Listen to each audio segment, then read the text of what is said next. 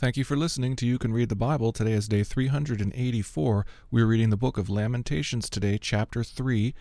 Your hosts are Dave Moore and Ken McLeod. Our reading for today is Lamentations, chapter 3. Jerusalem had resisted Joshua and Saul, but David had finally wrested it from the Jebusites. He established the city as his capital, and the Lord had allowed his name to rest there. It had been sacked by Shishak, threatened by Sennacherib, and protected by tribute payments to Assyria and Babylon. But for four hundred years, Zion had survived. Now Jeremiah records his lament as he walks through the charred citadel of the Lord's people. The small book of Lamentations is worth reading in its entirety. It's not a disorganized wail, but like the Song of Moses that commemorated the Exodus, this memorial is produced with memorable artistry. Chapter 3 is a tripled acrostic poem, three lines at a time, beginning with the same Hebrew letter, in sequence throughout the alphabet. For the worshipper of Jehovah, the lines of celebration and grief are drawn with equal creativity and skill. It's impossible to separate Jeremiah's lament from his prophecies. If you even casually peruse the book that bears his name, you'll conclude that the surprise wasn't that Jerusalem had fallen, but that anyone should be surprised by it. Jer- Jeremiah knew this was coming. The tragedy of his ministry is that no one would listen. But this adds another layer. When in the middle of this lament, Jeremiah bursts out The steadfast love of the Lord never ceases, his mercies never come to an end. Jeremiah could see and touch and smell the evidence that the Lord was faithful to his promises. If Israel could be destroyed, as promised, then she could be restored, as promised. These verses formed the basis for the hymn Great is Thy Faithfulness by Thomas Chisholm. Morning by morning, new mercies I see. That's why I want to read Lamentations 3 again. Chapter 3 I am the man who has seen affliction. Under the rod of his wrath, he has driven and brought me into darkness without any light. Surely, against me he turns his hand, again and again the whole day long. He has made my flesh and my skin waste away. He has broken my bones. He has besieged and enveloped me with bitterness and tribulation. He has made me dwell in darkness like the dead of long ago. He has walled me about so that I cannot escape. He has made my chains heavy. Though I call and cry for help, he shuts out my prayer. He has blocked my ways with blocks of stone. He has made my paths crooked. He is a bear lying in wait for me, a lion in hiding. He turned aside my steps and tore me to pieces. He has made me desolate. He bent his bow and set me as a target for his arrow. He drove into my kidneys the arrows of his quiver. I've become the laughing stock of all peoples, the object of their taunts all day long. He has filled me with bitterness. He has sated me with wormwood.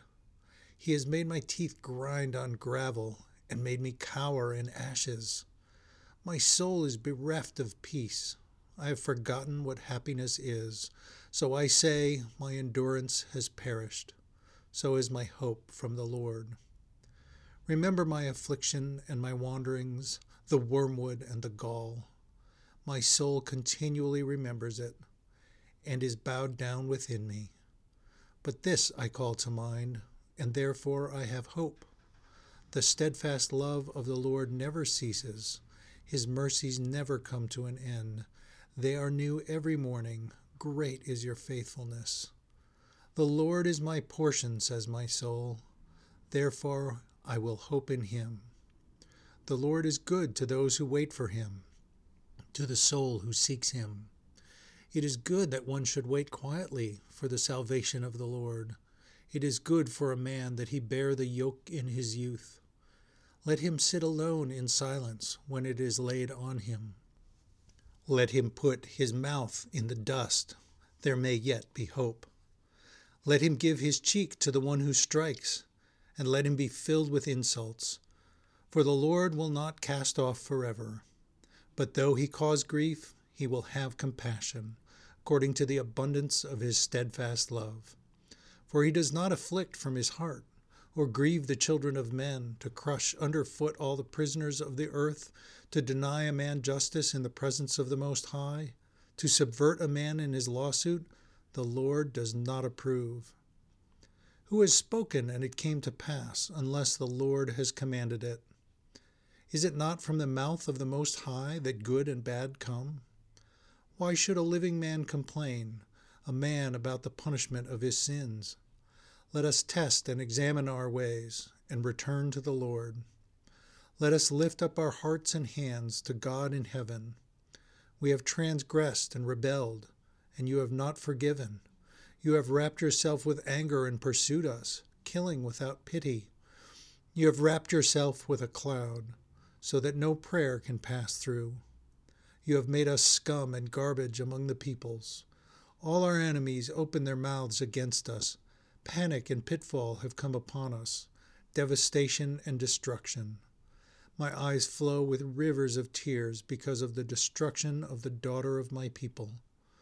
My eyes will flow without ceasing, without respite, until the Lord from heaven looks down and sees. My eyes cause me grief at the fate of all the daughters of my city. I have been hunted like a bird by those who were my enemies without cause.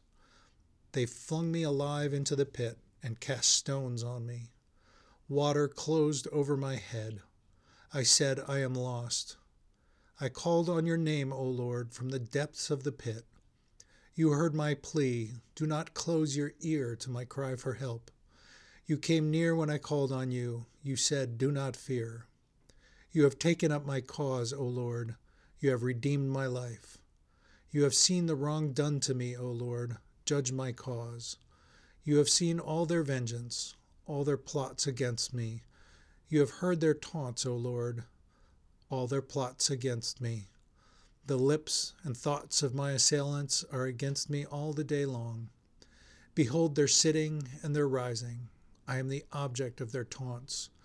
You will repay them, O Lord, according to the work of their hands. You will give them dullness of heart. Your curse will be on them. You will pursue them in anger and destroy them from under the heavens, O Lord. Thank you for listening to You Can Read the Bible.